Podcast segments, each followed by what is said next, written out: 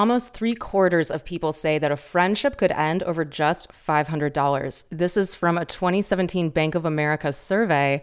And one of the craziest things that the survey found was just how little was required to end a friendship.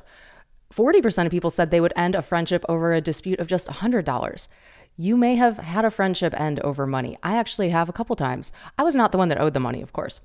I created a new video with my friend Brittney Castro, who is a certified financial planner and content creator. She does all kinds of cool personal finance content. You can find her on Instagram and also on TikTok. Check out her stuff, like really cool little reels, gets right to the point. It's Brittney Castro, B R I T T N E Y. But definitely check out our new YouTube video entitled Don't Let Money Ruin Your Friendships. It's at youtube.com slash Emily Binder. And we dive into some stories about dealing with money and friendships, splitting the bill. What is Venmo etiquette? How does this all work nowadays?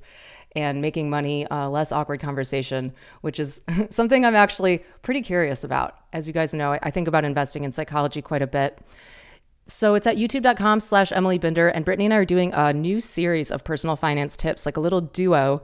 We're not sure where we're going to go with it, but I think it could go somewhere pretty cool. And what I'm excited most about is really getting into my passion, which is helping women with their money. Some, some of you may know this about me. I, I'm into voice marketing, I'm into tech, I have a startup, I do all these other things. But what I get really excited about, and I've had friends tell me this, like when you start talking about money and women, your face lights up.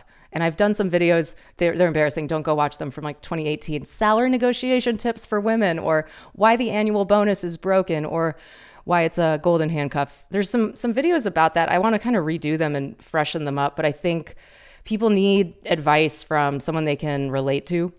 And there are so many, what Tyrone Ross calls COVID advisors, right? After 2020, people are like, I'm making $14,000 an hour. And everybody had so much advice because the market was hot and frothy. And it's easy to give advice when you're making all this money because it was just that moment in time and it's not anymore. So now's the time to be a little more reflective and careful with your media diet and who you're listening to.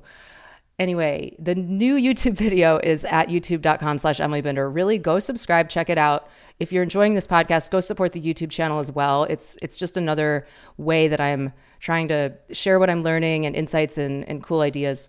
So appreciate you guys listening as always. Make sure that you are subscribed to this show at emilybinder.com slash podcast. Links to everything I mentioned, including that B of A survey, are in the episode description, aka the show notes. emilybinder.com slash podcast to rate, review, and subscribe. Talk to you next time.